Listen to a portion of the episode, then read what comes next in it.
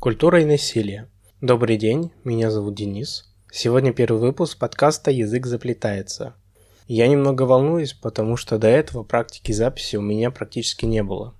Мой путь только начинается, но, надеюсь, он будет продолжительным. Для первого выпуска я выбрал тему, которая в современном мире считается исключительно положительной, высокой и благородной. Это тема культуры. Почему культура, как любое явление или событие в нашей мире – неоднозначно.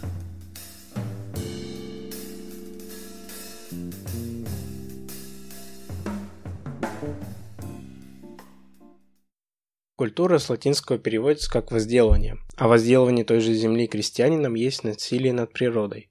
Получается, что происхождение слова «культура» лежит насилие.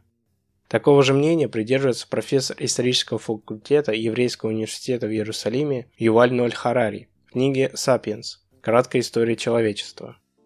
Эта книга заставила меня по-другому взглянуть на мир, происхождение человека, на особенности Homo sapiens. Книга послужила импульсом для создания первой темы и подкаста в целом. Чтобы погрузиться в происхождение насилия, человеческой культуры, нужно заглянуть в далекое прошлое, в исторический путь человека. Харари говорит о трех революциях у Homo sapiens. Когнитивная революция, произошедшая примерно 70 тысяч лет до нашей эры. Вторая – это сельскохозяйственная революция, произошедшая примерно 12 тысяч лет до нашей эры. В это время происходило активное развитие земледелия, оккультуривание диких растений и одомашивание диких животных. И, наконец, третья – это научная революция, начавшаяся примерно с 1500 года нашей эры и продолжающаяся до сих пор – Революция заключается в возникновении объектов науки, основанных на нововведениях в европейской мысли. Само слово «революция» происходит от латинского слова «revolutio», означающее переворот, превращение. Революция – это тоже своего рода насилие, потому что происходит резкий скачок, перепрыгивающий постепенное эволюционное развитие. У сапиенсов произошел такой скачок в когнитивных возможностях, что он стал доминирующим видом на планете. В биологии существует деление организмов по признакам на категории, царства, отряда и так далее. Единицей классификации является вид, который состоит из двух слов – существительного и прилагательного. Например, ель обыкновенная. Так и с человеком. Homo – это человек, sapiens – это разумный. Сейчас на планете остался только один вид. Однако десятки, сотни, тысячи и даже миллионы лет назад существовали и другие виды – Солоенсис – человек из долины Соло. Это долина, которая находится в тропиках. Homo ergaster – человек работающий. И самый известный, наверное, это Homo neanderthalensis – человек из долины Неандер или неандерталец, который населял территории Европы и Западной Азии. Харари говорит о том, что человек слишком быстро, резко занял лидирующее положение среди видов – Человек изначально прятался от крупных животных, вел охоту на мелких, занимался собирательством. Когда крупный хищник убивал жертв, то человек мог к ней подойти только после падальщиков, пример гиен. Ему оставалось немного – голая кость и костный мозг, которым и питался человек.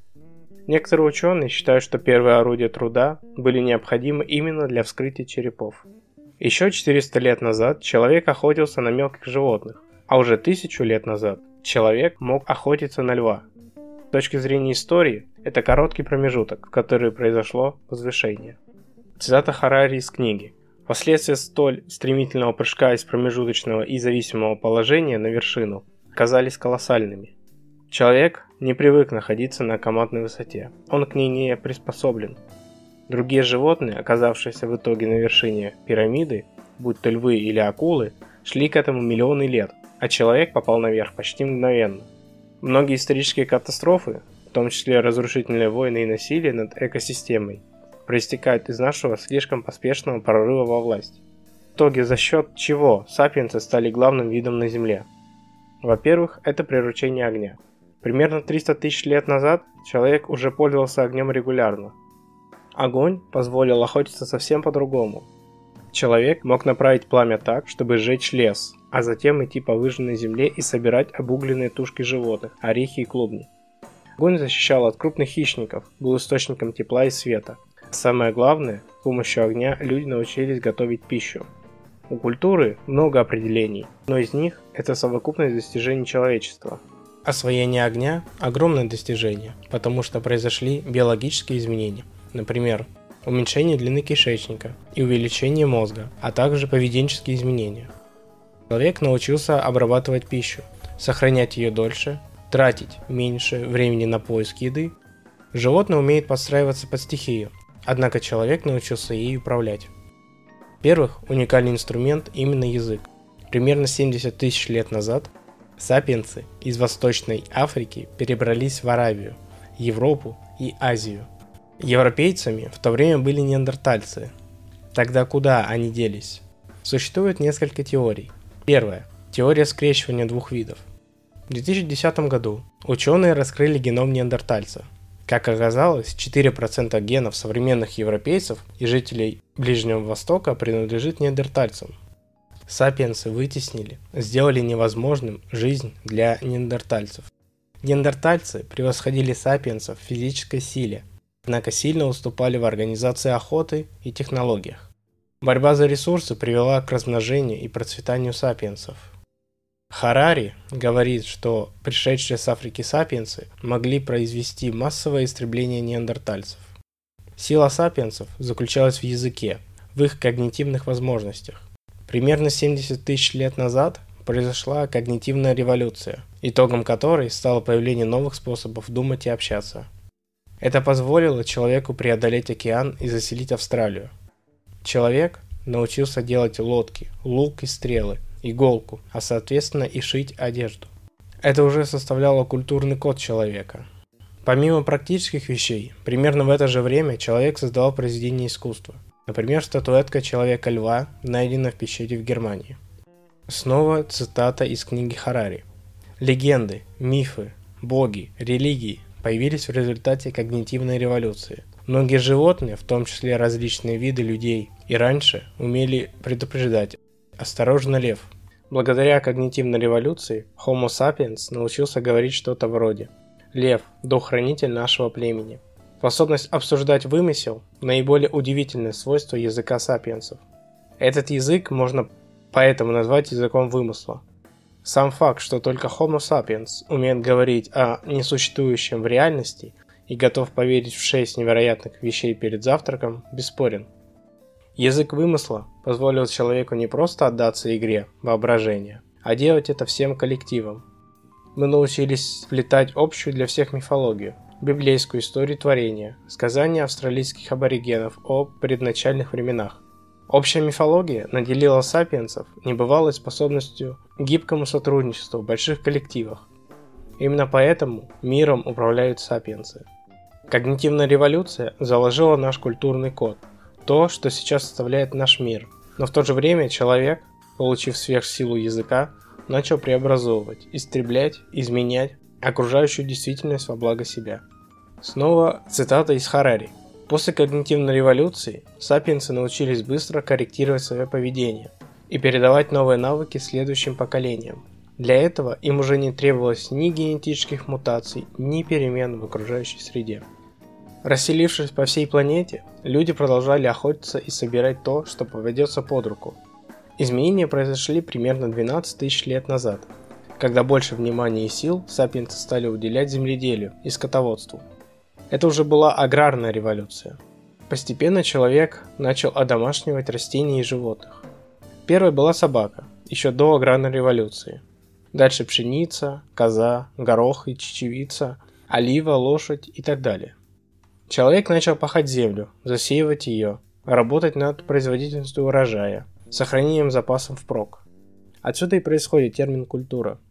А домашние животные стали, как и растения, пропитанием. Соответственно, человек хотел получить как можно больше молока, мяса, шерсти, а также потомства. Поэтому применялись достаточно грубые методы. Отлучение телят от коров в отдельные стойла, чтобы те меньше двигались для более мягкого мяса. Короткий срок между беременностью животных для увеличения потомства. Недостаток молока для телят для увеличения надоя. Благодаря земледелию и скотоводству человек смог планировать будущее, обеспечивать себя в будущем пропитанием. Снова цитата из Харари. Излишки пищи остались топливом прогресса. Благодаря им зародилась политика войны, искусство и философия. За счет них возведены дворцы и крепости, памятники и храмы. Запасы пищи и новые технологии передвижения людей и перемещения грузов побуждали все большее количество людей заселиться вместе. Сперва в разросшихся деревнях, потом в городах, а затем уже и в мегаполисах. Книга Харари – это лишь мнение автора на историю человечества. Невозможно говорить, что культура – это исключительно насилие. Культура – это и стремление к чему-то высокому, красоте и гармонии внутри человека и окружающего мира. Искусство смягчает нравы, говорил древнеримский поэт Овидий. Эпоху античности можно назвать эпохой культурного преобразования.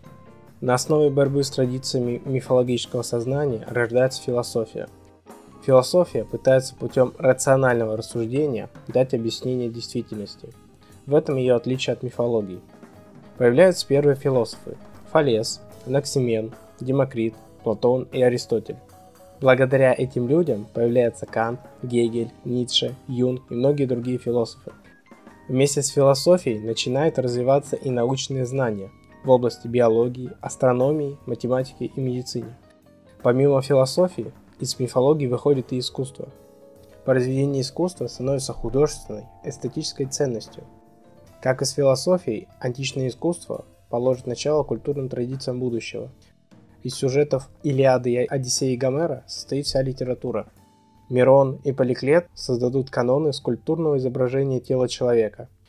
Появятся трагедии Эсхила, Софокла, Еврипида, которые будут иметь огромную популярность в греческих театрах. Современная европейская культура строится на мифах Древней Греции. Большая часть мифов также строится на насилии. Например, Прометей, который прикован к скале по приказу Зевса. Каждый день его печень прилетает клевать орел. Миф о Эдипе, где сначала отец пытается убить ребенка по предсказанию, а затем выживший и выросший Эдип убивает отца, становится царем Фив и женится на собственной матери. Сизиф, который вынужден вечно поднимать камень на гору за то, кто разгласил тайны богов, за насилие, грабеж и заключение Танатоса. Рассвет мифологии в античную эпоху сопровождается борьбой против архаических традиций мифологического сознания, сковывающих свободу мысли, рост знаний, развитие трудовой деятельности. Стремление разрешить внутренние противоречия античной культуры составляет движущую силу ее развития – в отличие от греков, римляне совершают новшества в развитии политики и права. Огромные территории Римской империи требовали разработки системы государственных органов, юридических законов, регулирующих гражданские отношения. Римское право до сих пор остается основой, на которую опираются современные правовые системы. Однако правовая система Римской империи была сильно политизирована, на службу политическим и идеологическим целям ставится литература, изобразительное искусство, городское строительство. И хотя художественное творчество в действительности далеко не полностью подчиняется этим целям, они все же существенным образом влияют на характер искусства и всей культурной жизни римского общества. Римская культура опирается на древнегреческую.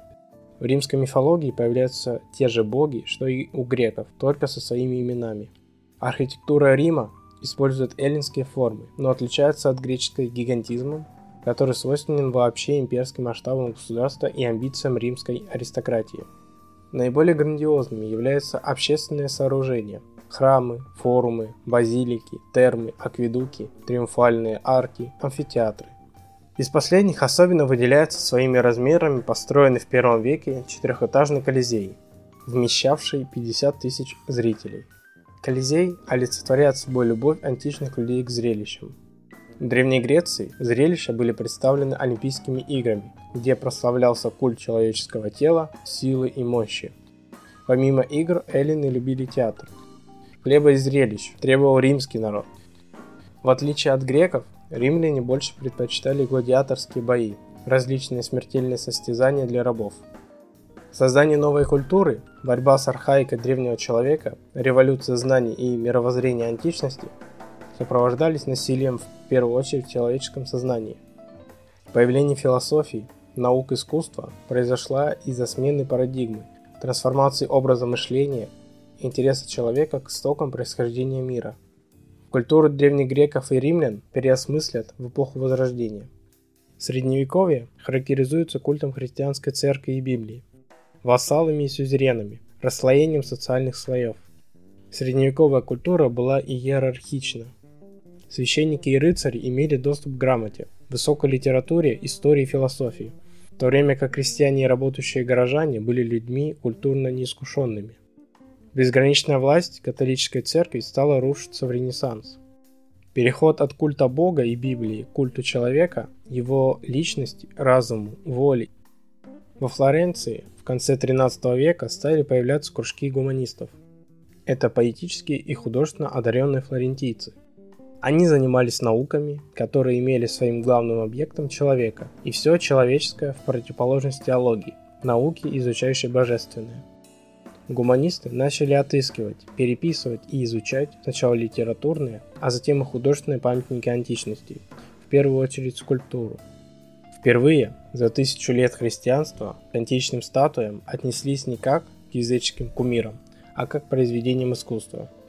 То же самое можно было сказать и об античных книгах. Поэты и художники стремятся подражать древним авторам, возрождая античное искусство – Переосмысление гуманистами античности и выступление против идеалов католической церкви средневековья привели к новой революции в сознании и мышлении. Сначала изменения произошли в искусстве, а затем и в церковном укладе, что привело к изменению общества. Культ тела античности в средневековье сменился библейскими изображениями, канонизацией образов, запретом церкви наслаждений и ноготы. Эпоха Возрождения возвращается к человеку, в том числе и красоте человеческой фигуры – Витрувианский человек Леонардо да Винчи – это рисунок, показывающий пропорциональность идеального тела. Революционной стала статуя Давида Микеланджело. Пятиметровая статуя обнаженного величественного героя Ветхого Завета произвела впечатление на итальянскую публику. Росписи Рафаэля украшают до сих пор храмы Ватикана. Его афинская школа со всеми мыслителями античности утверждает мысль о гармонии людей и философской мысли. Жесткая рука средневековой церкви во всех сферах жизни общества привела к формированию еретиков, инакомыслящих как в науке, так и в теологии. Расцвет инквизиции также приходится на эпоху Возрождения. Коперник и Бруно высказывали мысль о том, что Земля не есть центр Вселенной, то она лишь небольшая частичка, пыль в огромном пространстве. Последнего за свои взгляды сожгли на священном огне Инквизиции. Священники в Средневековье стали не просто служителями церкви, а предпринимателями. Многие из них содержат мясные лавки, питейные заведения, публичные дома, отпускают грехи за деньги. Монастыри превращаются в потребные места с непристойными событиями внутри. Именно в период Возрождения происходит реформация, борьба за обновление католической церкви. И вот еще одна революция в сознании общества. Многие века была католическая церковь с четко выстроенной иерархией, распорядком дня и праздников. В эпоху Ренессанса от католичества откалывается протестантизм.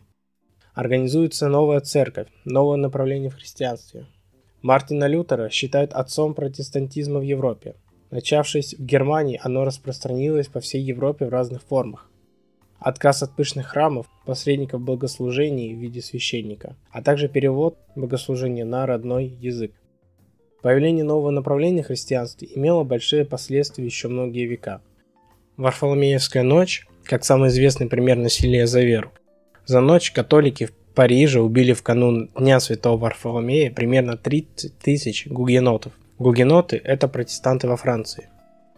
Античность, Средневековье, Возрождение или любая другая эпоха – это перелом сознания общества. Это возделывание на новое мышление, насилие на восприятие мира первую очередь насилие над собой, своим мировоззрением в лучшую или худшую сторону. Осознание мира начинается у нас с самого детства. Только что родившегося ребенка можно сравнить с древним человеком, который не знал ничего об окружающем его мире. Новорожденный ребенок – как чистый лист, новая книга в библиотеке культуры. Человек есть существо социальное.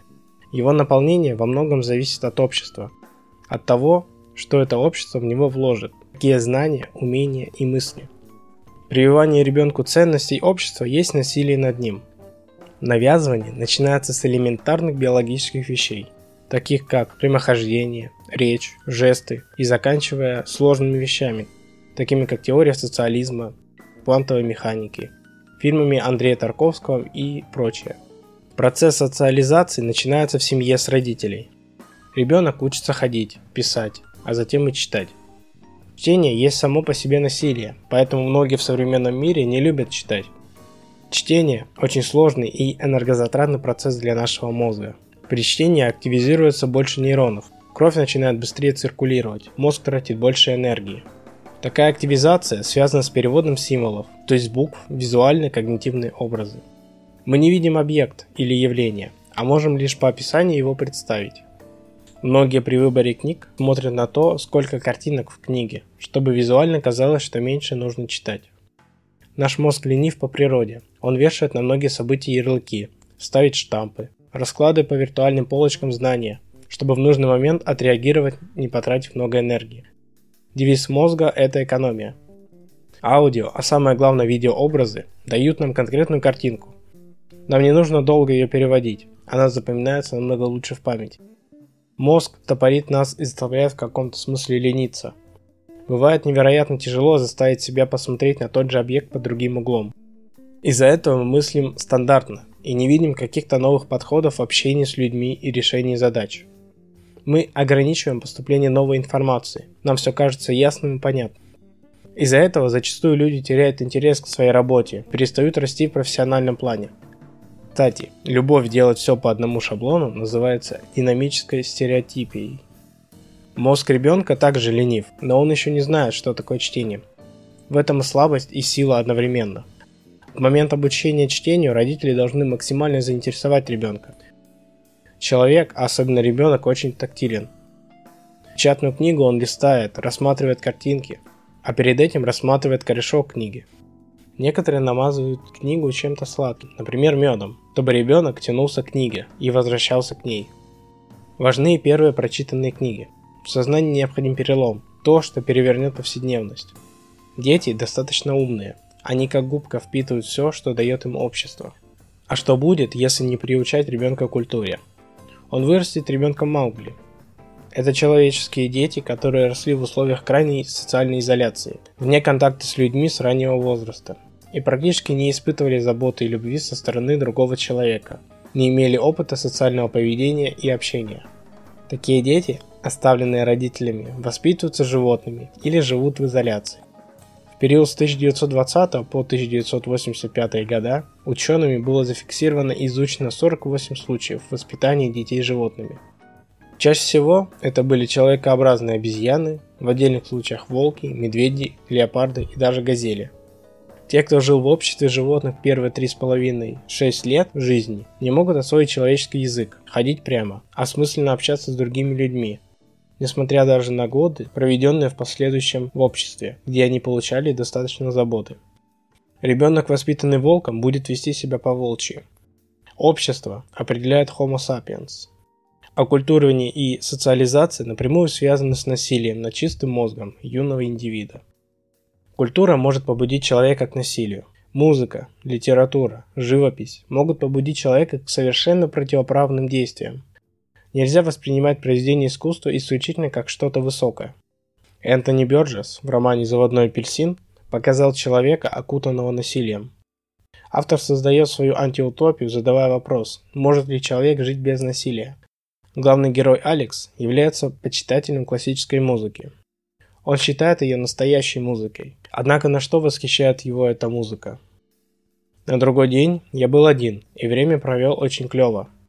По своему любимому стерео слушал классную музыку. Ну там Гайден, Моцарт, Бах.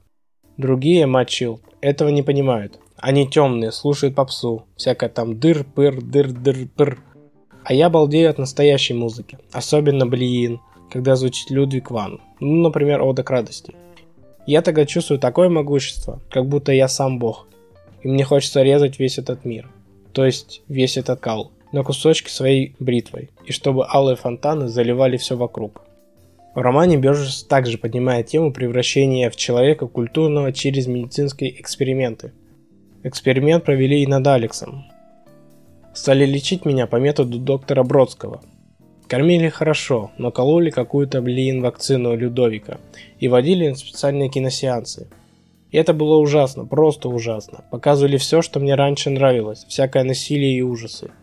От их вакцины при виде этого у меня была такая тошнота, такие спазмы и боли в желудке, что ни за что бы не стал смотреть. Но они насильно заставляли, привязывали к стулу, голову фиксировали, глаза открывали распорками и даже слезы вытирали, когда они заливали глаза. А самая мерзость, при этом включали мою любимую музыку. И Людвига постоянно, потому что, видите ли, от нее у меня чувственность повышалась, и быстрее вырабатывались правильные рефлексы. Через две недели стало так, что безо всякой вакцины, от одной только мысли о насилии, у меня все болело и тошнило невозможно, и я должен был быть добрым, чтобы только нормально себя чувствовать. Эксперименты по оккультуриванию происходили и в других произведениях. Например, в «Собачьем сердце» Булгакова. Профессор Преображенский превратил пса в человека. Основные черты характера достали Шарику от бывшего обладателя пересаженных органов, многократно судимого пролетария, который зарабатывал, играя в трактирах на балалайке и погиб в пьяной драке. Милый пес стал малообразованным хамом. Любителем выпить и сделать из него нормального человека оказалось невозможно. Шариков приставал к молоденькой ассистентке профессора, хамил, ругался матом, плевал на пол, играл на балалайке, ловил блок зубами, крал деньги и называл Преображенского папашей, чем приводил его в бешенство. В итоге профессор превратил Шарикова в обратно в собаку. Как можно видеть из вышесказанных примеров, медицинские эксперименты не делают человека культурным.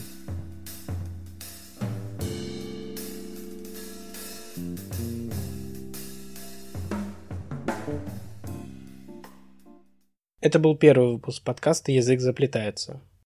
Надеюсь, старт прошел успешно. Сегодня мы рассмотрели тему культуры, как она неразрывно связана с темой насилия – до скорых встреч!